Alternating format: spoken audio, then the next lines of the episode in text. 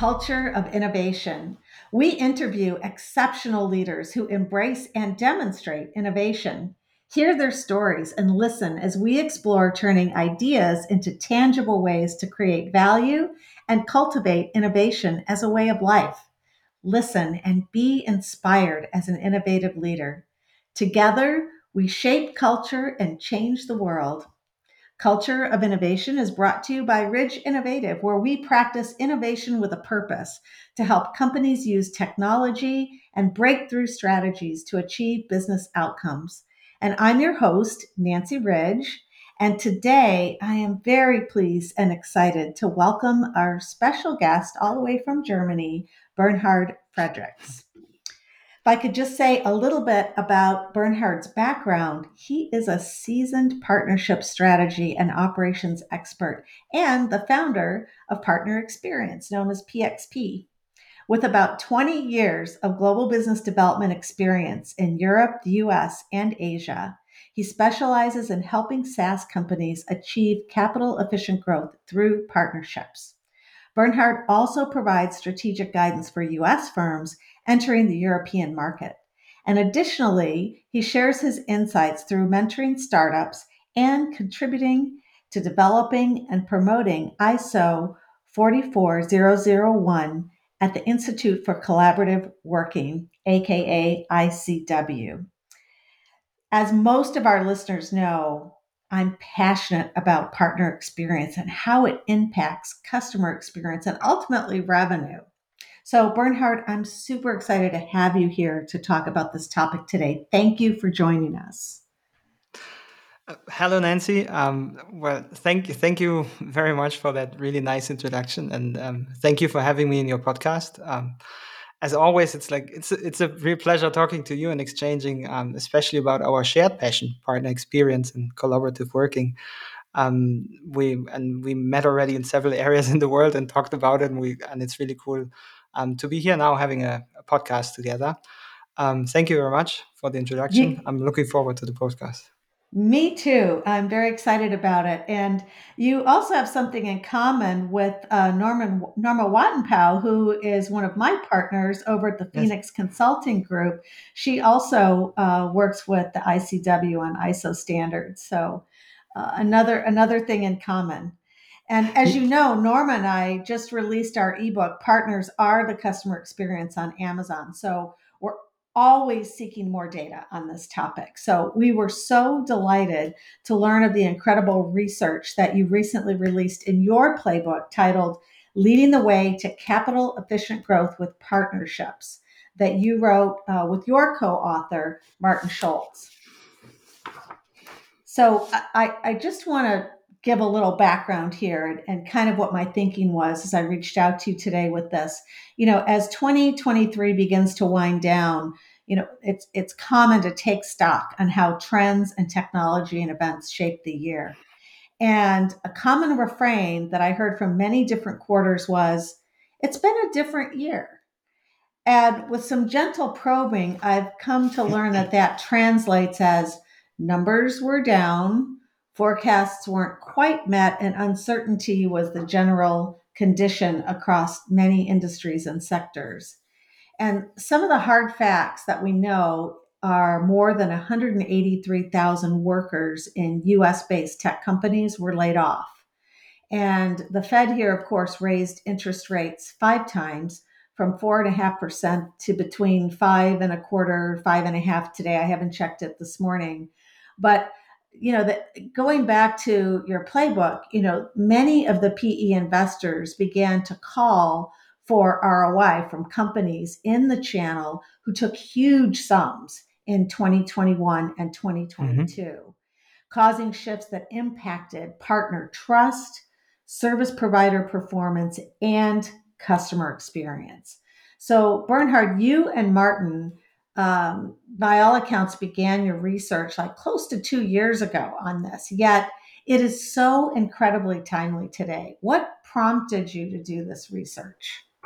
Yeah, um, yeah. I think I mean to be to be fair. Like I think actually, I think the the the whole research um, that Martin and I talked about in our playbook, or that that went into the playbook to about capital efficient growth started almost probably two decades ago uh, through experience made, lessons learned, working in SaaS businesses and other industries, uh, in companies of different sizes and different stages, um, where we were mer- yeah, mainly working in, in business development areas, like tasks to you know internationalize, going to different countries, um, expand co-innovate the product by technology partners, um, work with channel partners to expand, uh, grow faster, um, and all this um, actually went into that playbook in, in a lot of um, yeah business cases and and um, um, yeah experience that we share there. Actually, the the reason why we published our playbook on capital efficient growth through partnerships was and, and doing it now is that we want to help leaders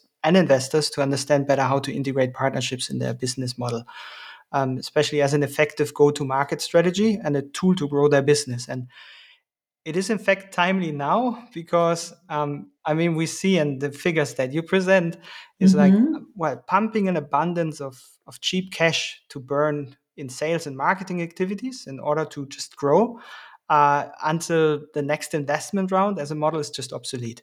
It's like mm-hmm. investors they, I mean, they look still into growth, of course, but also efficiency, uh, burn rate, and, and other aspects that make sure the business model is sustainable uh, are increasingly important because we don't know how many more investment rounds there are coming. And and as a and another factor why we wrote this now is, um, well, when we founded PartnerXperience in 2021, since then, a lot has happened in the business world. So, like the partnership space was affected. Um, um, a lot of more activities, communities, research, and content has been produced. Um, and super happy that also about partner experience that you and Norma um, published your ebook about this space and and and do this research as well to you know raise awareness and, and show mm-hmm. what is what is partner experience about. And and so there's a lot of content coming and when I'm thinking back, like almost three years ago, I I I registered the name partnerexperience.com. By then, everybody was talking about customer experience. Right. Nobody was talking about partner experience. That was right. really not a thing. Um, mm-hmm.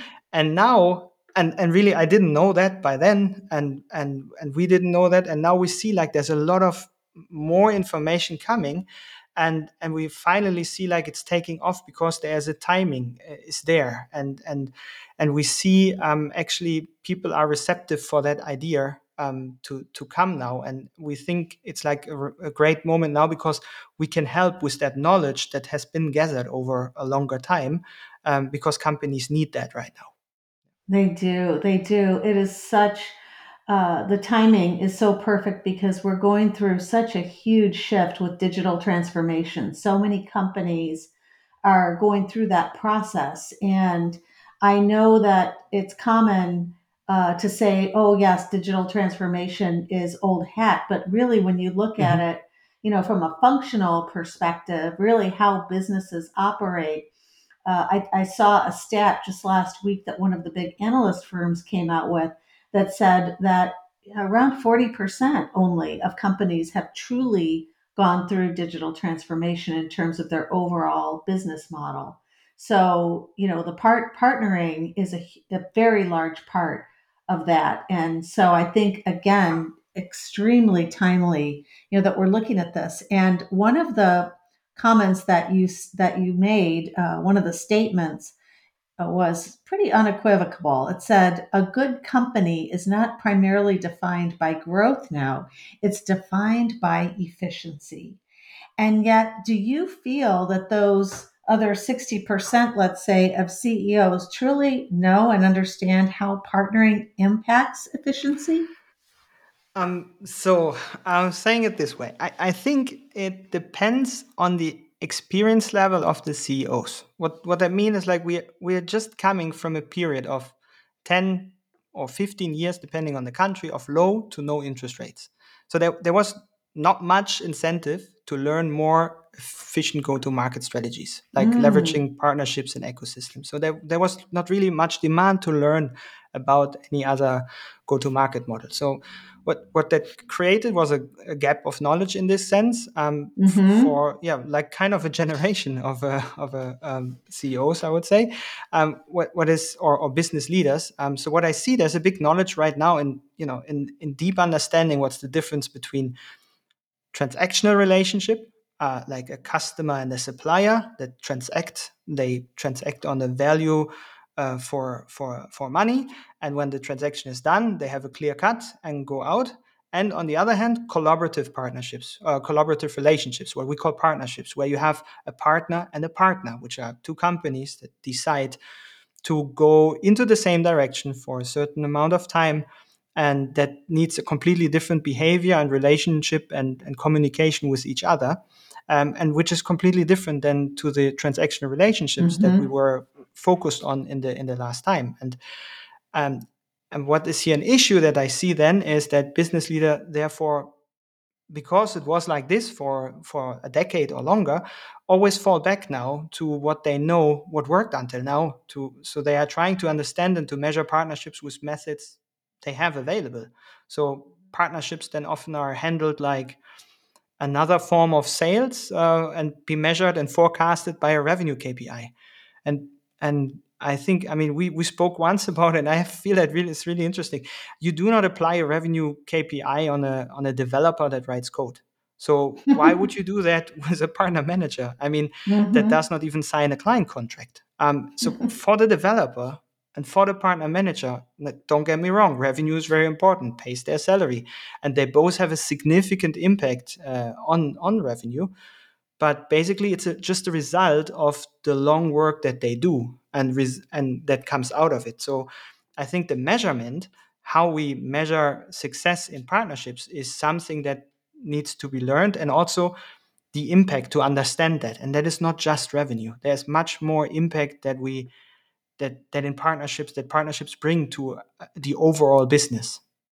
Um, yes, yes, and, and, and I want to dive into that specifically with you because you really uh, do a great job of laying that out through two primary uh, areas. One is customer lifetime value, and the other is customer acquisition costs. So, why mm-hmm. are these the key elements in capital efficiency through partnerships?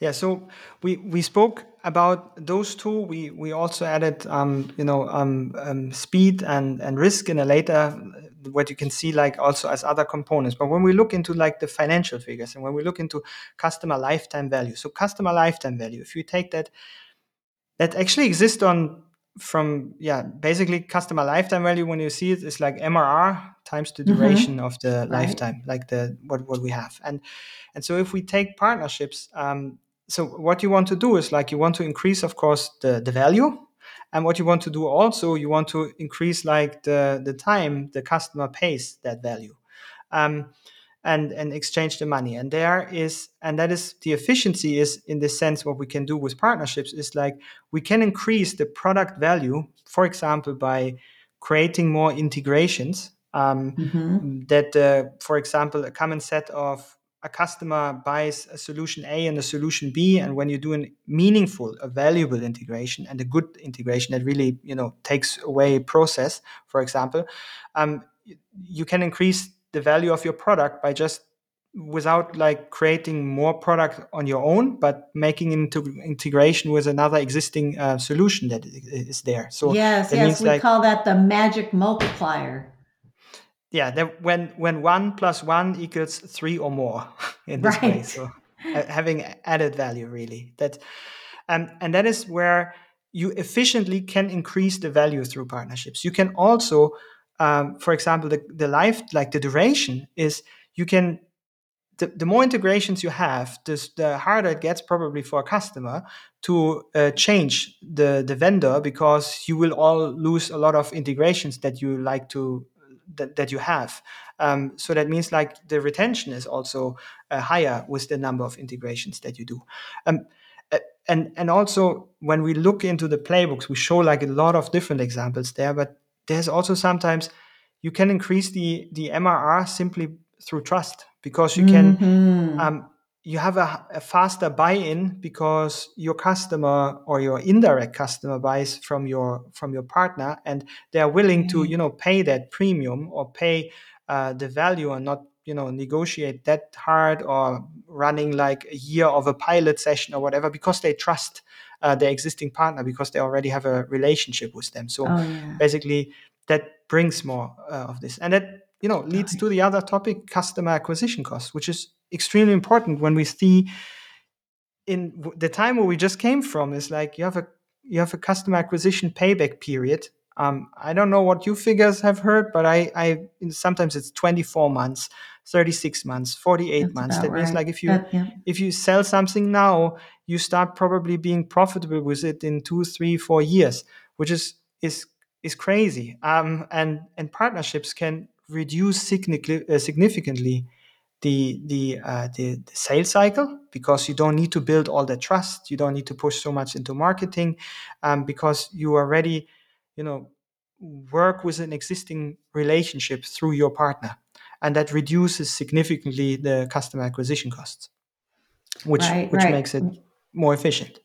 Yeah, one hundred percent. And you know, um, in the the work that Norma and I did, we found that trust was absolutely foundational. Uh, and we also found that 72% of the time, partners were providing integration or professional services, which is such a huge contributor to that value multiplier effect. And uh, your report also talked about how it does lead to that retention. Like oftentimes, I think the number you showed was 36% mm hmm with five or more integrations. Mm-hmm. And I think that is just so phenomenal to look at that because we are in a subscription based world today, especially in the SaaS world. And so it's all about retention. In fact, some segments of partners are strictly retention partners. And that is the mm-hmm. great value that they bring is that they uh, continue to keep, as Jay McBain says, keep that customer, not just bringing them to the dance floor and getting them out there dancing, but keeping them dancing all night long. I love that mm-hmm. analogy.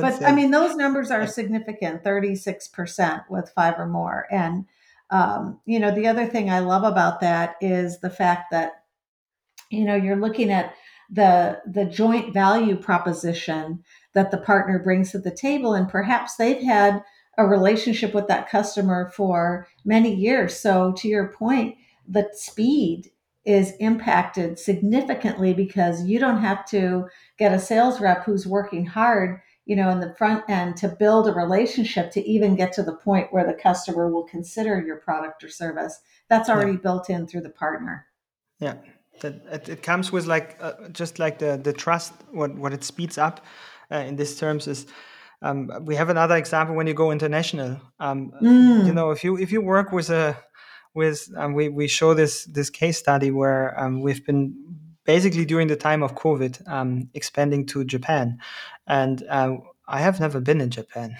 I have I have like basically not once, not until today, and we we have uh, created a reselling partnership there um, that is was really successful, and that was really made out of trust. Uh, COVID mm. made it that we could only speak via phone, uh, and the most important thing was there, you know, uh, culturally to find together, to find a way of communication and build trust there, and having that trusted partner somewhere on the other side of the world, and then basically uh, working with you and helping to bring your products and the partner also has like a, a massive gain out of this and you trust each other by by doing this um, if you compare doing this alone uh, understanding the market, going out there, trying to find the sales rep, trying to educate the sales rep, telling them all the like, just getting this feeling. It, it would have taken probably two years or more longer to just reach to that level um, than compared to working with a partner abroad, which is like,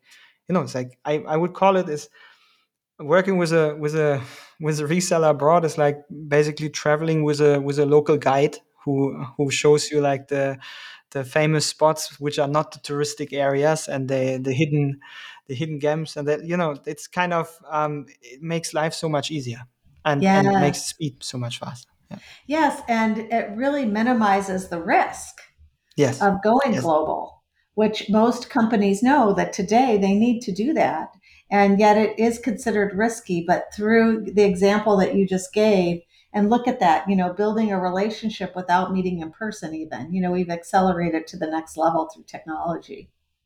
Yeah, and and yeah, what you say, um, risk management here in this sense is like you can go there. You don't need to invest in this whole like or like hiring profile and adjusting your product and then don't know in which kind you have to adjust the product and your partner can tell you actually look you need to translate this but you don't need to do this.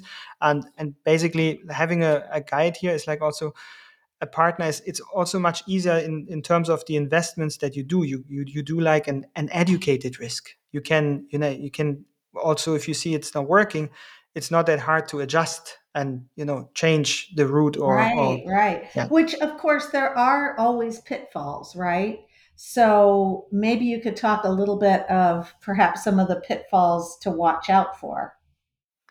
Yeah i mean um in you mean specifically in in in working with partners on on on, on the trust level or in which kind of pitfalls you were well you know as we're talking about expanding you know from a, in a global perspective but you know this mm-hmm. could be true expanding into any market uh, you know i think knowing the partner you you gave the analogy of having a guide that can take you about but you know making sure that that guide is also the right guide, a trustworthy yeah. guide that they're going to take you the places you want to go and they have yeah. the entree to do so. That matters too, like qualifying your your partners.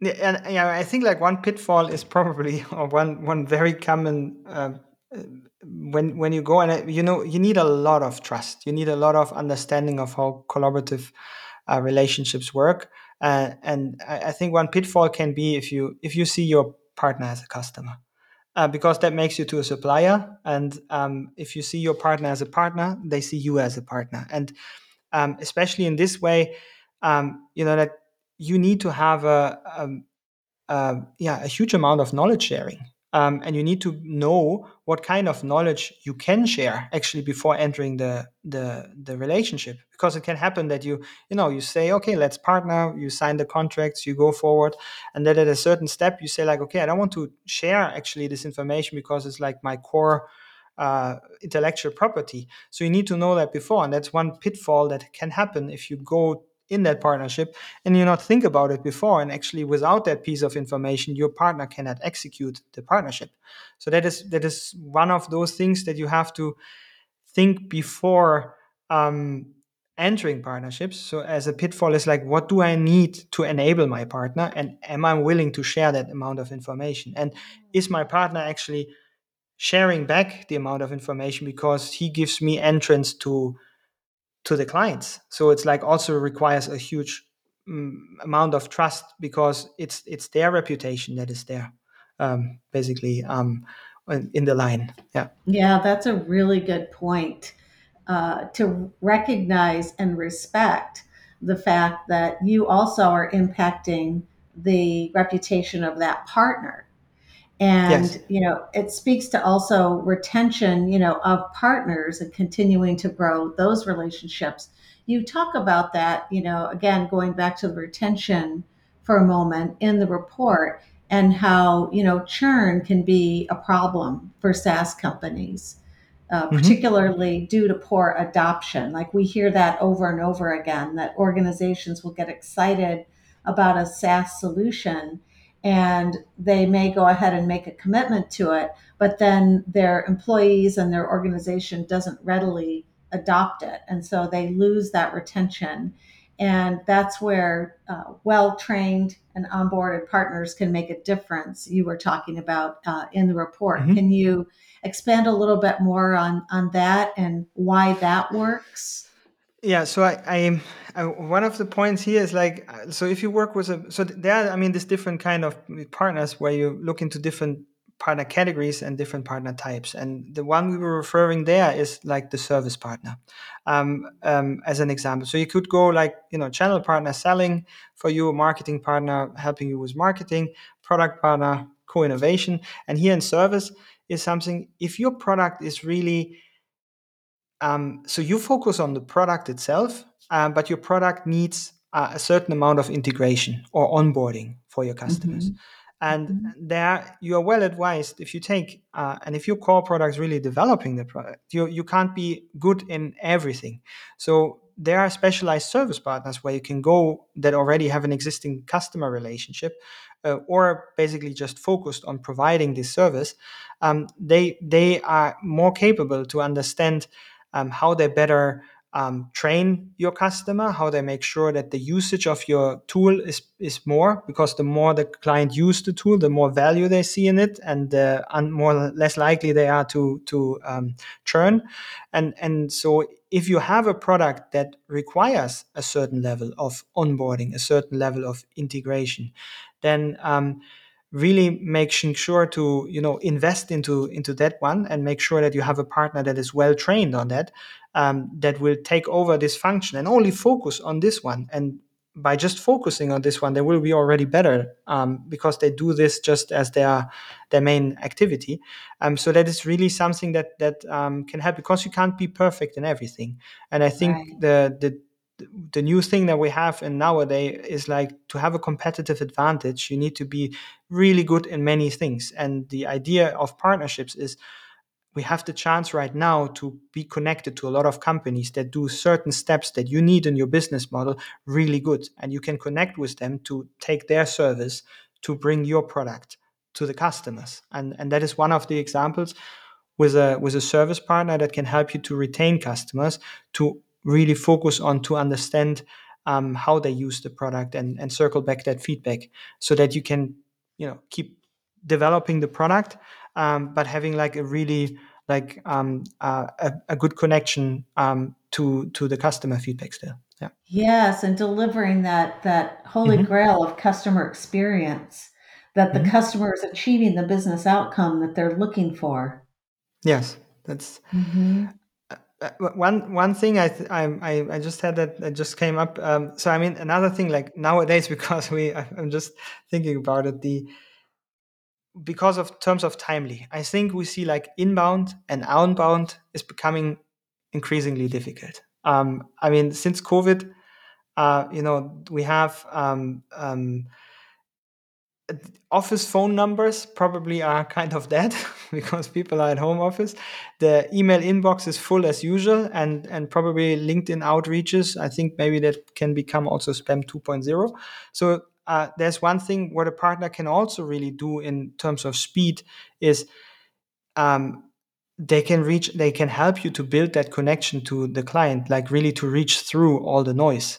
Um, and and that is where trust comes into play because Mhm. we are over flooded by a lot of content and a lot of outreach uh, possibilities and there's something where where a partner that is like then a referral partner or reseller uh, co-selling that you know that they are help through the trust that they already have that they have an you know have a voice um, and and they can help you to reduce significantly the the sales cycle um, to to to reach out to the clients because that is i think very in the moment and it's we're going to see that is increasingly fast changing um, like how to reach somebody and and their yes. partner relationships are really important yeah Yeah, our data and yours were very similar. Like your report talked about um, partners closing deals 46% faster, or deals would close faster with partners uh, 46% of the time.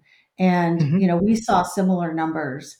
Uh, and we're not the only ones. You know, there have been plenty of studies that are now bearing that out that deals do close faster. And it is based on that trust and on the fact, I think, too, that uh, partners are specialized in many cases. We we've seen that, for example, like one of the clients that uh, that Norma and I've been working with recently. You know, they provide a product that helps uh, SMBs and SMEs uh, digitally transform their processes. Uh, business process automation is a hmm big part of the outcome that they get to bring to clients and so they look for, they've been looking for partners. We've been helping them identify partners who already have that expertise and where clients go to those partners specifically to help them with things like business process automation. And so when they do that and and maybe even through another trusted source like let's say, you know, the Google Marketplace or, you know, some other ecosystem and wow, you talk about accelerating the outcome, it hmm really is impactful. And this, of course, is going to tying this all back, you know, to the idea of funding going to organizations, you know, being able to demonstrate these types of results back to the investors. Do you see that as being a way for uh, these emerging SaaS companies to continue to gain the funding that they need? Yeah, I mean, um, so so one thing that we saw, like funding is still there. Like good companies get still good money. Um, what what is important is that they, because you, as I said in the beginning, like they are looking, venture capital or investors look more into how's the efficiency rate, um, how you know how how for what is the price for the growth, um, and and so um, that is very so there is still money but the thing is like there's a little bit more yeah they're more cautious in terms of seeing that they don't want to burn too much of it.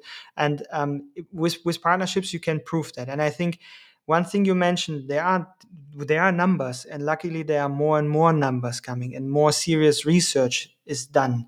And we can really look into this one and can prove the figures. But there's also like all the cases that we have been looking for but we didn't measure it. So i, I you know remembering that sometimes you know I, I had one case we're working in a company where for many years and then you know partnerships was running under the hood and at some moment you realize it's over 50% of the revenue that actually comes from partnership.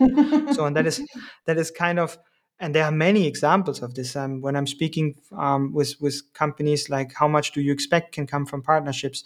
And the thing is like how do you measure? And that is what we need to develop uh, something more. Like we need to understand it's not just revenue KPI. It's it's a lot of impact that we need to measure um, yes. to to prove that where partnerships has an impact, um, and we need to make sure that um, we have the systems in place to measure that. Um, also have like an understanding that we don't push that into the you know into the let's say only into sales patterns or only only into revenue measurement, uh, but really apply the proper KPIs that a partner manager really influences. And then you know see that we can also report back um, at the end how much revenue has been or, or not just revenue also how much efficiency in improvement how much customer acquisition cost reduction how much speed we gained through partnerships like to really show what is the real value of partnerships. So it's impact measurements rather than than than revenue measurement for partnerships i would say Well said and very exciting. I am thrilled, Bernhard, to be a colleague of yours, to be as uh, committed and passionate. And there are others like us uh, who are also really dedicating, you know, all of our thought leadership to this very thing. And I know that it's going to uh, continually get better as we focus on it, and we'll be able to bring this data to those CEOs to help them feel uh, very comfortable in their digital transformation process, that they are serving their investors, their uh, shareholders, and ultimately their customers. So, uh, yes. I'll, I, um, I um, want, I, I'm sorry, go ahead. I, it sounds like you have a thought that you need to add here. Yeah, I mean, I mean. I, I have this, and I because I, I put it once on the slide, and I, it keeps coming back. It's like, actually, I think um, also when Jay McBain was first speaking about the era of ecosystems and the timing Uh-huh. that we have, when you look into the figures, like, is it the time right now? And um, you know, in SaaS, we have the technology we can connect right now, so everything is really set up for partnerships right now, and the pressure about uh, efficiency and cost reduction. So, like the timing is really good, and I, I, I think there's I don't know if you uh, there's Victor Hugo, it's a um, it's a French philosopher who said like nothing is more powerful than an idea whose time has come, and I'm I'm pretty sure the the idea of partnerships and ecosystem that that is not new. I mean that exists for a long time, but Right. its time has come right now because all the signals are there for it. You bet. It's here. Very exciting.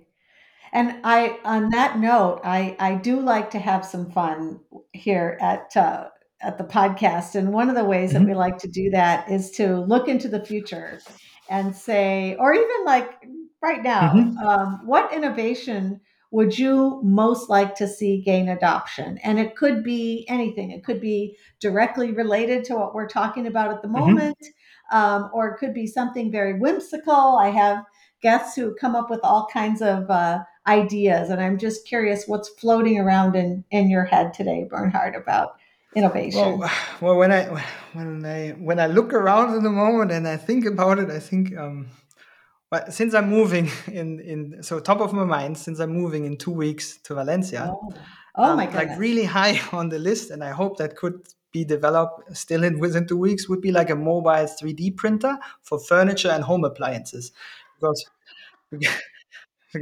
packing that whole thing and packing it out again is like uh, that would be really helpful. That would be I love that.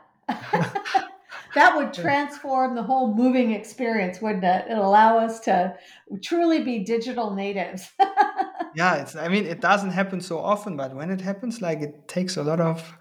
Um, so I mean at that moment, I think this this 3D printing, yeah. I mean it's then and yeah that should come. I'm right there with you. So, um, thank you so much for joining us today. And we are attaching the entire report to our podcast notes for our listeners to access and share. And if you want to know more, I encourage you, please reach out to Bernhard in the links that we will provide. And thank you again for being with me today. Really appreciate it. Thank, and thanks thank you, Nancy. listeners. You're so welcome. And thanks to our listeners Yep. too for being with us today. And I would just remind you don't forget to subscribe at iTunes to get updates on new episodes. You'll also find us at www.soundcloud.com, Culture of Innovation, and be sure to check us out at www.ridgeinnovative.com. Have a breakthrough day. We'll see you next time.